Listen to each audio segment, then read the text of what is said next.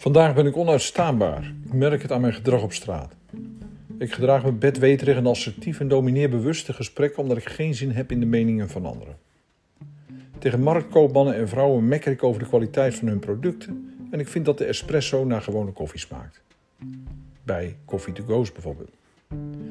Sommige mensen zouden dit een stemming noemen. Ik spreek liever van een obstinate subpersoonlijkheid, een term die ik heb ontleend aan een interessante behandelmethode die voice dialogue heet.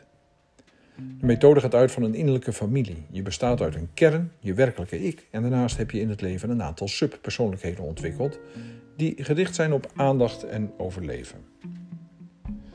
In mij wonen er verschillende. Zo heb ik in mijn innerlijke familie een mierenneuker, een vagebond, een pleaser, de stresskip, een grapjas, een criticus en zo kan ik er nog wel meer noemen, maar dan zou je in slaap vallen. Ze hebben ook allemaal een uiterlijk.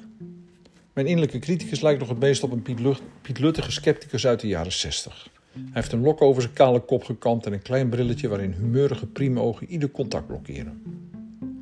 Mijn vagebond lijkt een beetje op de zanger van Coldplay, maar dan met haarband, een strakke lichtblauwe spijkerbroek en een wazige blik.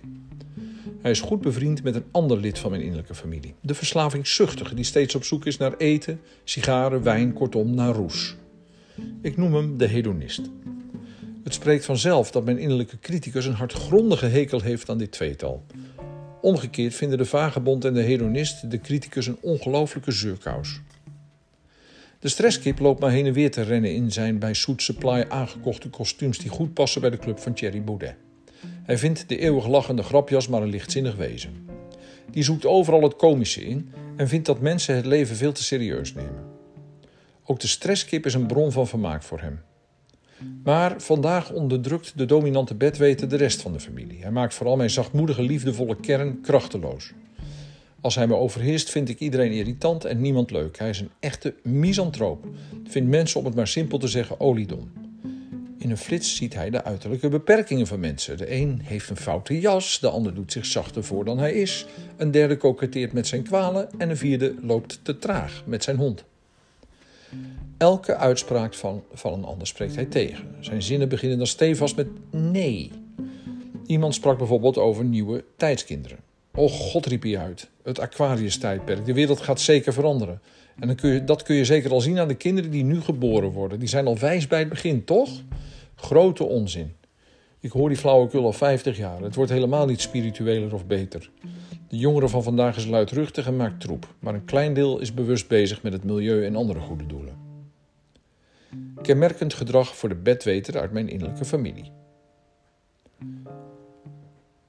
Hij heeft ook een stukje gefietst, die bedweter. Kleine verkeersovertredingen van anderen kwamen hen te staan op gebalde vuisten. Een paar keer riep hij de ASO uit mijn innerlijke familie, familie te hulp. Die gooide er dan met veel power wat krachttermen in. De reprimande moet volgens mijn innerlijke criticus in verhouding staan tot het vergrijp. Oog om oog, tand om tand, vindt hij. Dat vindt de Jezus-imitator in mij helemaal niet, maar ook de ASO en de bedweter vinden het onzin. Zij het om heel andere redenen. Zij straffen mensen die per ongeluk vergeten hun hand uit te steken met boosaardige preken, zoals dat die mensen in een gesticht horen. Anderen die onnadenkend de smalle weg oversteken, wordt gevraagd of ze een eikenhouten plaat voor hun harses hebben. De barmhartige in mij wil dan nog wel eens zijn stem verheffen, maar die krijgt te horen dat hij op moet rotten. Zojuist heeft mijn kern die onuitstaanbare en geborneerde aardappel gevraagd om weg te gaan. Die weet dat nog niet. De sportman in me heeft inmiddels voorgesteld om het eruit te gaan fietsen. Mijn kern vindt dat een goed idee. De innerlijke criticus en de Jezus-imitator gaan erin mee. In mijn democratische innerlijke familie betekent dat dat ik voor de rest van de dag liefdevol en actief zal zijn. Fijn dat de zon schijnt.